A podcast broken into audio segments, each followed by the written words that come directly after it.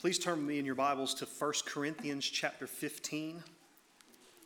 And we will be in verses 1 and 2 for the congregational reading. When you found your place, please stand for the word of reading of God's word and remain standing for a time of prayer following.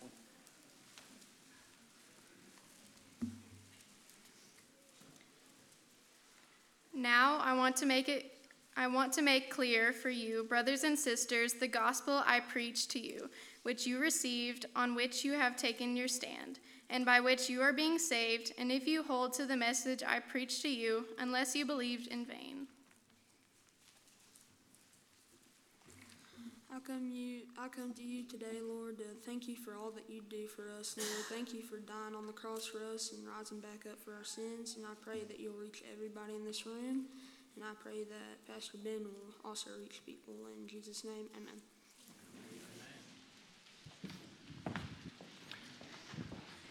Amen. Happy Easter, everyone. So glad to be in God's house today. Amen. Amen. We serve a risen Savior. And I think some of y'all just about got a little excited during worship time. And that's the way it ought to be. So don't ever think you can't shout or say amen or clap or praise the Lord and however God leads you to do that. We want that to be welcomed here at Pole Creek. All right?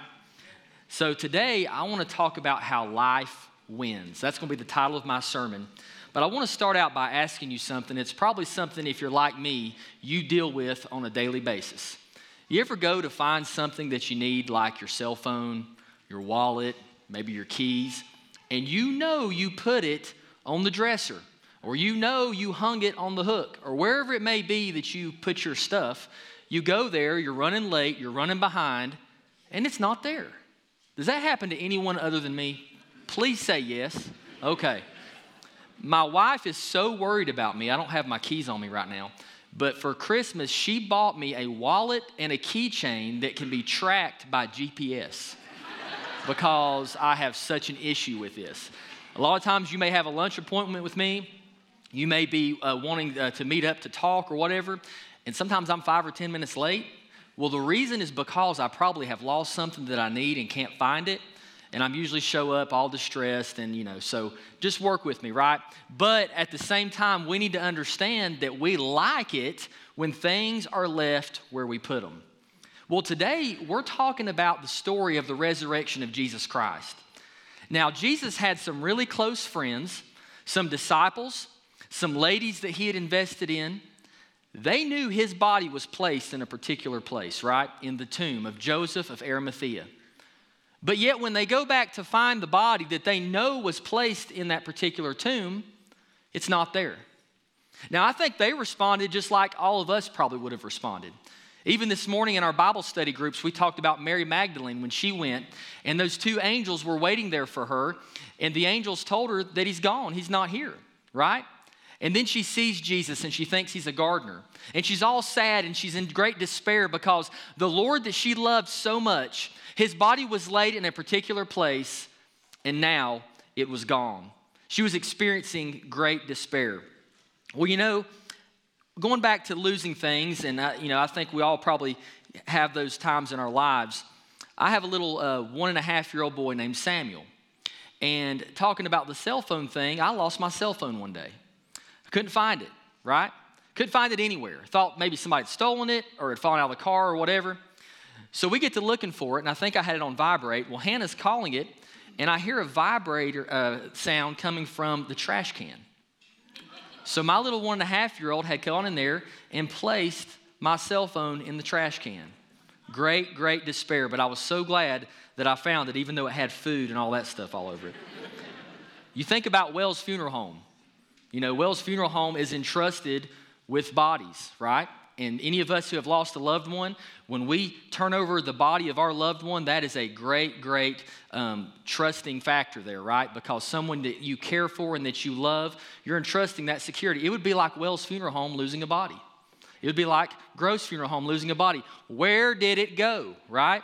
And let, let me tell you, this tomb that Jesus had been laid in had some of the best security of the time. Had an entire Roman guard stationed at the tomb's entrance.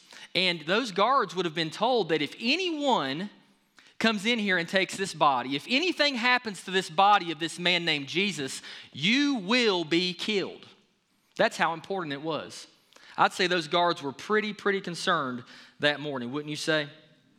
So Jesus' body was not where it had been left. And you know, from the very early stages, the Jews began to perpetuate a lie. And today we still see the same lies. If you go on the internet, you can search for theories of Jesus' missing body. And you'll have a list of 10 or 12, I'm going to mention a few here in a minute, of things that people who are skeptics and think logically will say, well, this is how Jesus' body went missing, or this is why Jesus was thought to be dead but wasn't really. And those lies began to be told even back the very day that Jesus' body was missing in the tomb. In Matthew chapter 27, beginning in verse 62, the Bible says this The next day, which followed the preparation day, the chief priests and the Pharisees gathered before Pilate and said, Sir, we remember that while this deceiver was still alive, he said, After three days, I will rise again. They're referring to Jesus. So give orders that the tomb be made secure until the third day. Otherwise, his disciples may come, steal him, and tell the people. He has been raised from the dead, and the last deception will be worse than the first. Take guards, Pilate told them. Go and make it as secure as you know how. They went and secured the tomb by setting a seal on the stone and placing the guards. See, the seal that they set on that tomb would have had the signet imprint of the Roman governor that was over that area of Judea, Pontius Pilate. And the, the penalty for breaking that seal was certain death. So the Jews were very, very concerned, even after Jesus was crucified. I believe they understood the truth, but they rejected the truth. And they knew that, yes, this man Jesus was not just some man, he was not some psychopath. He may actually be the Son of God. And just in case he really is, we're going to make sure that that tomb cannot be opened. We're going to make sure that body does not disappear. That's the length they went to to make sure that it didn't.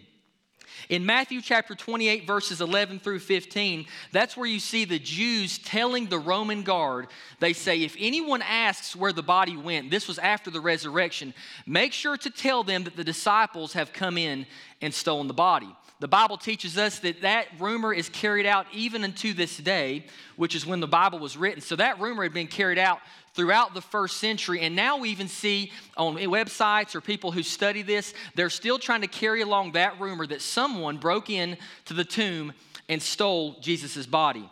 There's the stolen body theory, there's the missing body theory, there's the swoon theory that says as Jesus was hanging on the cross that he wasn't really dead when they took him off the cross and after they put him in the tomb, he actually woke back up from his slumber and his sleep. There's the drugged body theory that said someone gave him a certain drug that made him kind of produce the effects of what a dead person would look like, but he wasn't really dead. There's the twin theory that says Jesus had a twin and either Jesus or the twin died on the cross and the other one was the one appearing to them during the 40 days. There's the vision theory that says people were basically hallucinating and seeing Jesus. There's the hypnosis theory that said Jesus was really good at hypnotizing people and he hypnotized them and made them think that he was dead. There's the spiritual resurrection theory that said, well, Jesus' body didn't rise, but his spirit only rose. All of which are complete lies. And you know what the Bible teaches us about the resurrection? It doesn't teach us as though it's a fairy tale. It does not teach us as though it's just a children's story that you read to your babies at night.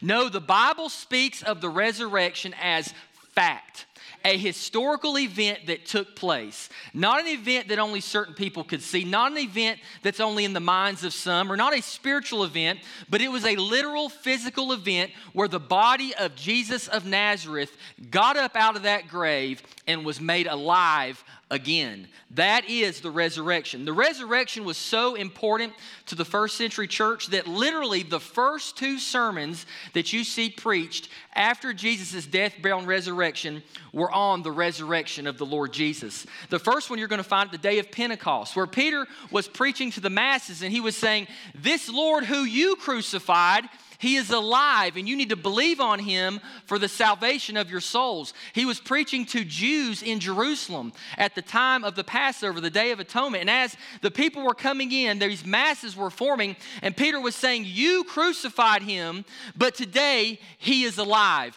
You must believe. That's the same message that we have to tell today. That's the same message that I'm going to preach to you this morning that the same Jesus that our sins put on the cross is alive today. He rose from the dead.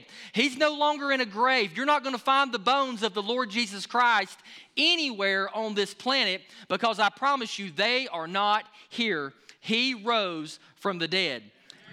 John Locke, an 18th century British philosopher, said this about the resurrection Our Savior's resurrection is truly of great importance in Christianity. So great that his being or not being the Messiah stands or falls with it. I'm here to tell you this morning that it is impossible to be a Christian and not believe in the bodily resurrection of the Lord Jesus Christ. Now, in 1 Corinthians chapter 15, we're going to go through a couple of portions of this chapter. 1 Corinthians 15 is what I call the resurrection chapter.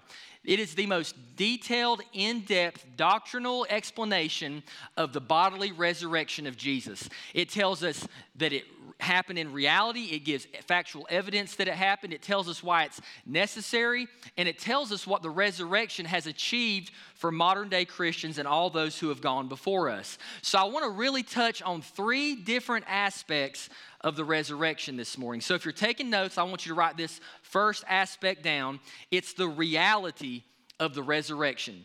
The reality. You know, the word reality is very uh, widely used today. Uh, you know, you watch these reality TV shows. Anybody watch those? I hope not. Thank you. Well, if you do, you're not admitting it, so I appreciate that. The only one that I might condone is Duck Dynasty. That's the only one I think we could probably get by with watching without sinning.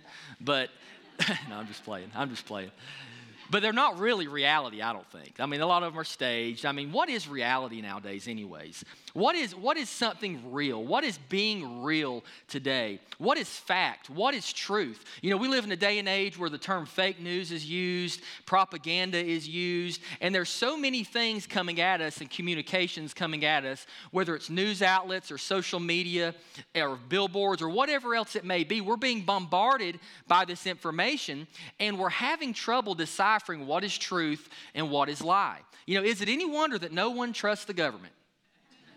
No, it's not, is it? Because they'll tell you one thing one day, another thing the next day, another thing the next day. You're like, well, which is it, guys? You know, what is truth? Well, one thing that I love about Christianity is it isn't something that you have to, well, I have to dig through this and pick this out. Maybe this is true, maybe. No, the Bible is objective truth. As New, New Testament Christians, we believe that the Bible from Genesis to Revelation is fully inspired by God, spoken by God to men who were faithful to write down what God told them to write. Every word, every dotting of the I, crossing of the T is inspired by the Holy Spirit. So when we read God's Word, we don't have to question if it's truth. Sometimes we question if it's truth because we don't like what it says. But listen to me if something in your life does not line up with the inspired Word of God, you need to change, not the Word of God. Something's wrong with you, not God's Word. God's Word is perfect, it's infallible, and it's perfect in, in the rebuking of sin. It's perfect in the explanation of the gospel. It's perfect in the explanation of the crucifixion, the resurrection. God's Word is perfect for all needs that we have. It fully explains life's purpose, it fully explains what we're expected to do, it ex- perfectly explains the value of every life, including those in the womb of the mother. It explains very carefully the very principles that we hold dear. It is the Word of God, it is reality, it is objective truth as, as he begins here, Paul in chapter 15, um, the first two verses were so well read as an introduction to the gospel. In other words, the resurrection, as you begin to um, see what the resurrection plays out in uh, 1 Corinthians 15, you begin to realize that the gospel hinges on the resurrection. And what I mean by the gospel is the good news of Jesus Christ. When I talk about sharing the gospel with someone, what I'm saying is, is that you are going up to them and you are verbalizing the fact that God had a son, his name was Jesus. He came and he died on the cross and he rose from the dead to save you from your sins. That is the gospel of Jesus Christ. Then they are placed with the, with the uh, understanding that either you repent and follow Jesus or you reject Jesus. The choice is up to you, but here is the gospel. This is how you can be saved. So, as we begin with the gospel and the understanding in verses 1 and 2, we go to verse 3, and the Bible says this For I passed on to you as most important that I also received that Christ died for our sins according to the scriptures, that he was buried, and that he was raised on the third day according to the scriptures. Hey, you know how we know that Jesus Christ rose from the dead? Because the Bible says that he rose from the dead.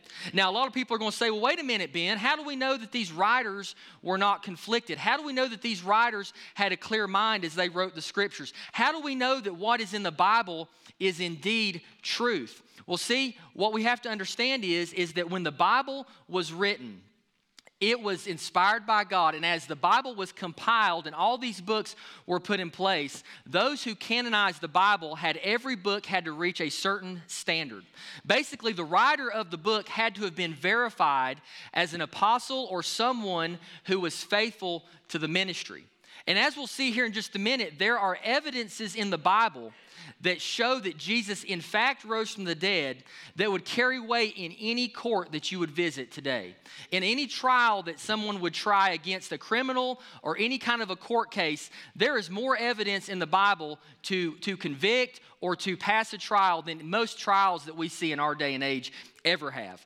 The Bible is truth. It goes back to the Old Testament prophecies. So, as Paul is writing this, Paul is saying, according to the scriptures. Now, understand that these Christians in the first century did not have a complete Bible like you have. They did not have the New Testament necessarily. They may have had some portions of the gospel at this point, but they did not have the full Bible like we do. So they had the Old Testament known as the Torah, where it would have gone from Genesis to Malachi. They would have had the writings of the prophets, and they would have had the understanding of Abraham, of Adam and Eve, of Noah, and all those saints of old. And in Psalm 16, the 16th Psalm in the Old Testament, and I want to put this in perspective for you. Uh, many of the Psalms, especially those written by David, were actually written about 800 years before Jesus of Nazareth was even born. Okay? So you need to keep that in mind as we read this. But even Peter refers back to this psalm as an evidence and verification that Jesus indeed bodily rose from the dead. Psalm 16, beginning in verse 8, it says this I always let the Lord guide me because he is at my right hand.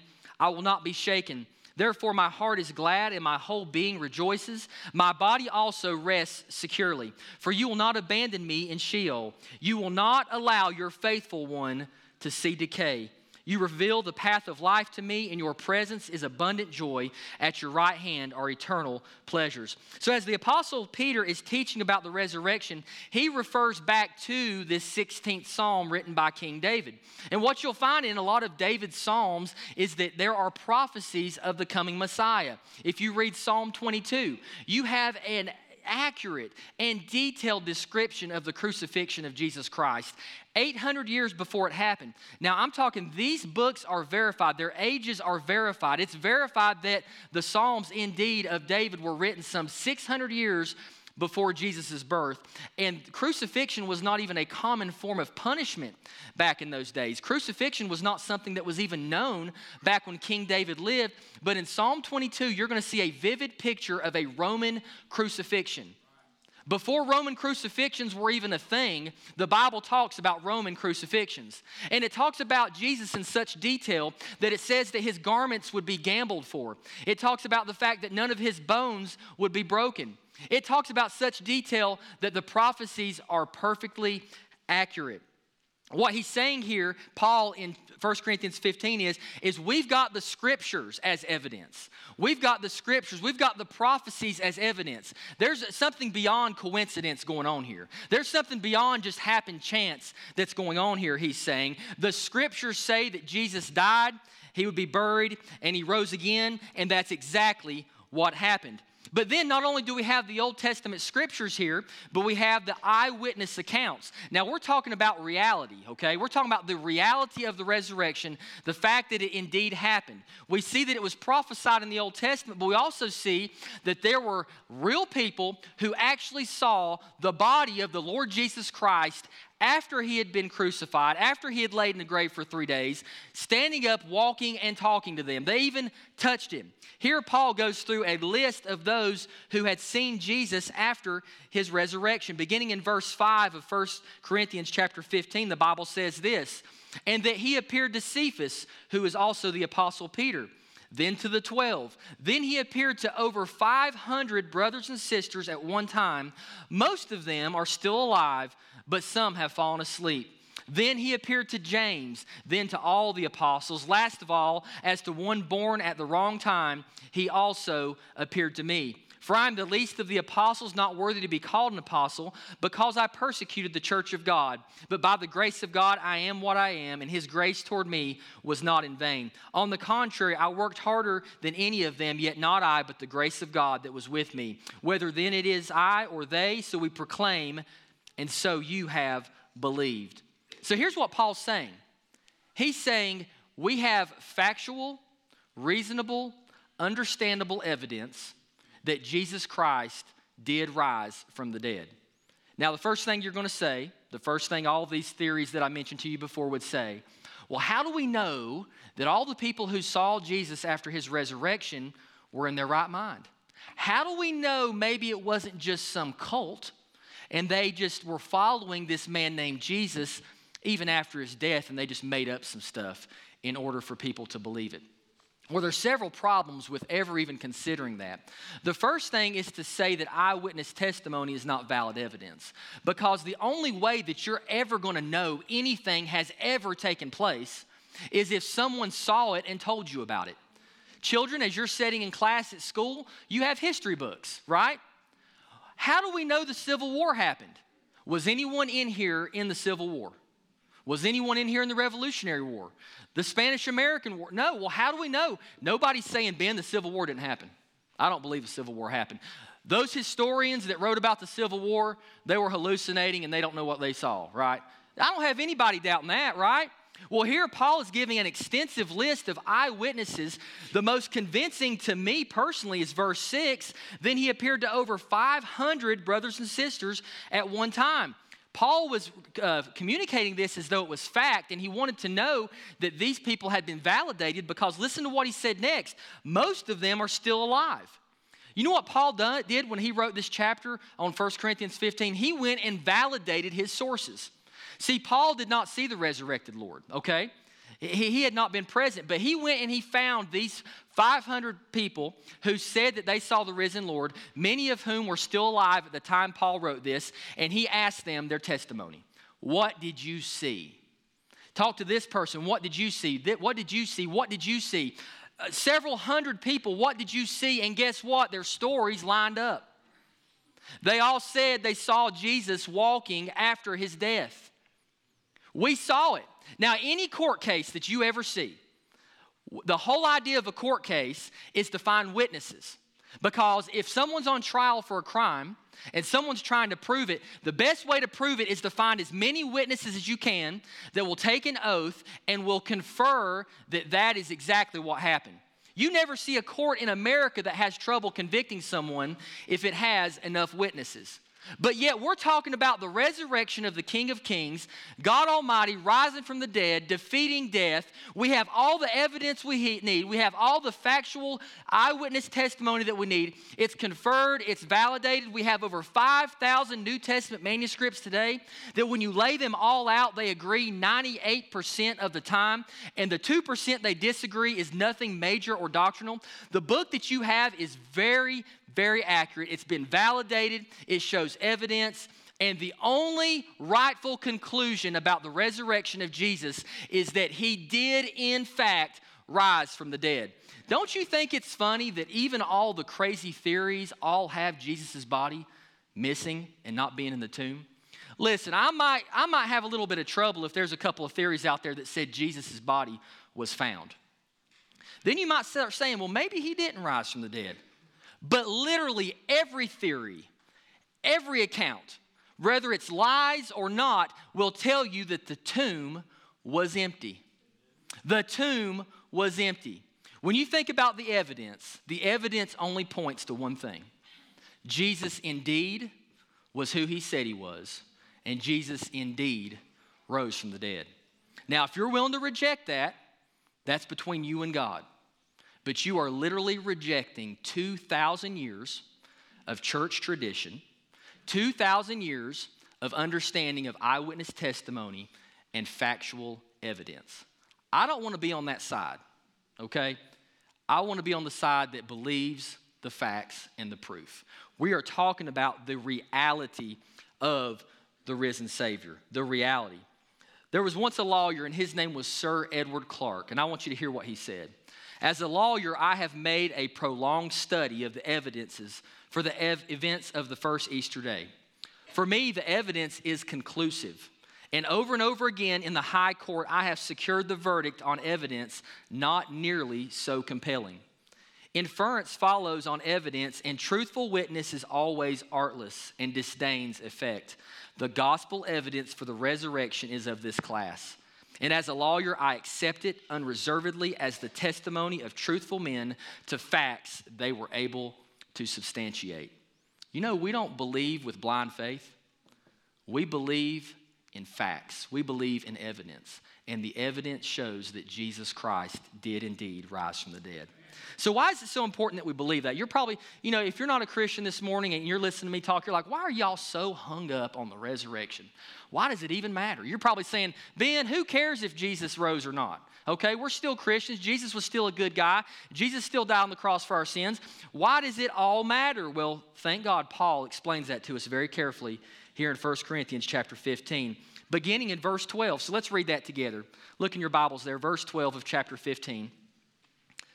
He begins by saying this Now, if Christ is proclaimed as raised from the dead, how can some of you say there is no resurrection of the dead? See, there were some people in the church of Corinth who were trying to believe in only a spiritual resurrection. There were some lies and some false teachers that had infiltrated the church. So they were starting to communicate only a spiritual resurrection. So Paul is beginning to confront them with this fallacy. Verse 13 If there is no resurrection of the dead, then not even Christ has been raised. Now I want to be careful here that the conflict was not over Jesus' resurrection, the conflict was over the resurrection of the saints from the dead. Now, as Christians, we believe that if you accept Jesus as your Savior and you're a born again believer, you've repented of your sins and put your faith in Jesus, that there is coming a day when you yourself will rise from the dead, where you will be resurrected from the grave, where you will receive a glorified body to enjoy and live in forever in heaven. So the Corinthians were having some issues with this and they begin to question the resurrection. So then he begins to say, one resurrection hinges on the other. If Jesus didn't rise from the dead, you're never going to rise from the dead. If you're never going to rise from the dead, then Jesus didn't rise from the dead. They had to hinge and pivot on each other. So the first thing he says is listen, if the resurrection didn't take place, then Jesus did not rise from the dead. He's still dead today. Verse 14 he says, And if Christ has not been raised, then our proclamation is in vain, and so is your faith. He's saying, Listen, why are you still going to church? If you don't believe in the resurrection, why are you wasting your time? You guys need to sell the church property, sell it to the local Lions Club, and y'all need to get out of the business of this Bible stuff because if Jesus didn't rise from the dead, your faith is in vain. Everything we're preaching is completely in vain because the resurrection is so essential and central to Christianity. Without the resurrection, we have no faith, we have no gospel. Also, the gospel proclaimers would be liars. In verse 15, he's saying, If Jesus didn't rise and there's no resurrection, moreover, we are found to be false witnesses about God because we have testified wrongly about God that he raised up Christ, whom he did not raise up, if in fact the dead are not raised. That would have even made God a liar by saying that Jesus rose from the dead if the resurrection did not take place. For if the dead are not raised in verse 16, not even Christ has been raised. And then in verse 17, and if Christ has not been raised, your faith is worthless. You are still in your sins. Your faith is worthless. If the resurrection didn't take place, Christianity is for fools. It's a fool's game. Everything you've ever done for Christ is in vain, right? That's what Paul's saying here. He's saying, listen, if you guys forego the doctrine and the factual event of Jesus Christ's resurrection and your future resurrection, you have disowned and forgone the entire faith, and it's no longer valid by any means. Without the resurrection, there is no Christianity. Without an empty tomb, there is no faith. Without Jesus rising from the dead and winning victory over death, hell, and the grave, your belief in the gospel is completely in vain. Verse 17, it also says, Then we are still in our sins. Wow, what kind of hopelessness would that be? I know where I've been, I know what I've done, I know who I am. And at my core, I am a sinner. On my best day, I sin. Sin is so much a part of me that everything I do is corrupt. I can't even have a, a, a, clean, unadulterated thought in this fallen body without something being wrong. Sometimes we sin and we don't even realize that we're such sinners. And now, listen, you may say, well, Ben, I'm a pretty good person, right? You know, and, and I know you're not going to get this on Oprah, okay? I'm just going to let you know. Dr. Phil's not going to be sharing this with you. There's a lot of people out there, they want you to think you got it together. There's some motivational speakers that are going to say, you know what, you're fine. You just be you, embrace your truth, reach for the stars, and it's going to be all okay. Well, I, sorry, that's not in the Bible. You know what the Bible says? For all have sinned and fall short of the glory of God. Romans chapter 3 says, There's none righteous, no, not one. These people who tell you that, they're lying. It, it, it's human, human, humanism, is what it is. It's saying that, you know what? There's some good in all people, and, you know, if we just try to obtain that goodness, it's going to be okay. The Bible teaches that without Christ, I die and go to hell. Without Christ, I got to stand before God one day, and I've got to account for all of my sin. And at the end of that accounting and at the end of that judgment, you know what's going to happen? I'll be found wanting, and I'll have to pay for my own sin that day. So if Jesus didn't rise from the dead, that's all of us today. You are still lost in your sins if Jesus didn't rise from the dead. Then we go to verse 18. What does the Bible say? Those then who have fallen asleep in Christ have also perished. All of our loved ones who have gone on before us. Listen, if Jesus didn't rise from the dead, they're never coming back to life again. Forget it. You're never going to see them again. Verse 19, the Bible says this If we have put our hope in Christ for this life only, we should be pitied more than anyone. You know what it's saying? If you have spent your whole life talking about this Jesus, living this Christian life, only to die and never rise from the dead, you are to be pitied. You have wasted your life. That's heavy stuff, isn't it? That is heavy. But you know what the good news is? He did rise from the dead. And one day, because he rose, we're going to rise from the dead. And aren't you glad? Don't you get these old body aches? Don't you hate fighting sin and temptation all the time? Don't you get sick and tired of the ones you love living in pain, living in hopelessness? Don't you hate seeing a broken world that's so messed up? Don't you hate every time you turn on the news, it's something bad going on? Don't you just hate the fact that this world is so corrupt and so hopeless and so sad? But we have hope. As you're going to work, as you're going to school in your neighborhood, people all around you need Jesus. They need to hear about the resurrection because you know what? I don't want to see the people I love, the people I know, die and go to hell. Hell is a real place, by the way. And you're not going to find a lot of churches that want to preach on hell. Hell's in the Bible. Did you know that? The Bible talks more about hell than it does heaven, and we've got to preach the Bible. We can't preach what we want to hear. We can't just tickle ears. Hell's a real place, and if we don't warn the wicked of their wicked ways and they die in their wickedness, guess what? Their blood is on our hands. Maybe this morning you're here and you have never accepted Jesus as your Savior. I have to warn you because if I don't warn you today, then your blood will be on my hands if you die and go to hell. And I don't want you to leave this place without accepting the Lord Jesus Christ, the one who rose from the dead, the King of glory, the one who had the throne of heaven, was seated in heaven with all under his fingertips. He willingly stepped off of his throne and entered into humanity and took on the flesh of humanity. Willingly died on a criminal's cross, was buried in a borrowed tomb, and rose for the dead for your sins. Let me tell you what, that's a God I can get behind. That's a God that I can love and I can honor. We worship worship a loving God, by the way.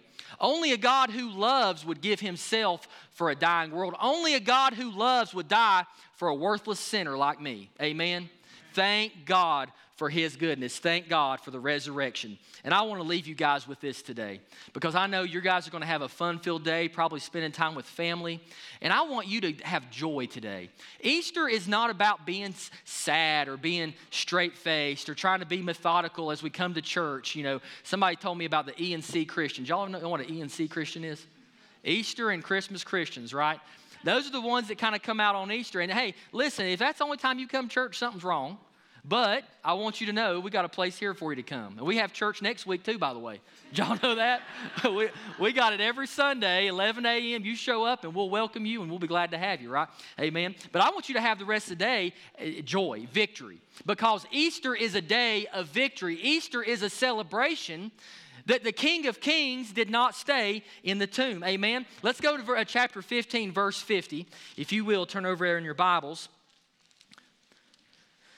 So, Paul basically takes the rest of the chapter and he talks about why you should be happy to be a Christian and why you should get fired up that Jesus rose from the dead. I like getting fired up. Do y'all? Man, I like that. I like it a lot. All right, so beginning in verse 50, the Bible says this What I am saying, brothers and sisters, is this flesh and blood cannot inherit the kingdom of God, nor can corruption inherit incorruption. Kind of a hopeless statement there, but he says this, verse 51 Listen, I'm telling you a mystery. We will not all fall asleep but we will all be changed. In a moment, in the twinkling of an eye, at the last trumpet, for the trumpet will sound, and the dead will be raised incorruptible, and we will be changed. For this corruptible body must be clothed with incorruptibility, and this mortal body must be clothed with immortality. When this corruptible body is clothed with incorruptibility, and this mortal body is clothed with immorality, then the saying that is written will take place. Y'all get ready, okay? Death has been swallowed up in victory. Where death is your victory, where death is your sting. The sting of death is sin, and the power of sin is the law. But thanks be to God who gives us the victory through our Lord Jesus Christ. But thanks be to God who gives us victory through our Lord Jesus Christ. You know, I was told of a great preacher one time and thank God I've not met him yet, but I, I, I, think that I probably will one day. I know Pastor Dennis is here, and he's a great one, but he's not the one I'm talking about this morning. He's, he's one of the old school. Y'all know any of those old school preachers? But he speaks very boldly, and that's one thing I like about those old school preachers, so they just tell it like it is.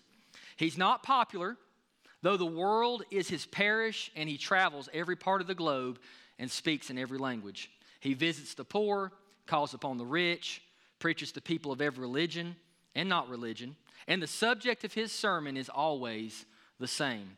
He's an eloquent preacher, often stirring feelings with no, which no other preacher could, and bringing tears to eyes that never weep.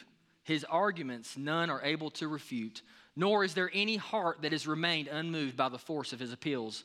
He shatters life with his message. Most people hate him, everyone fears him. His name?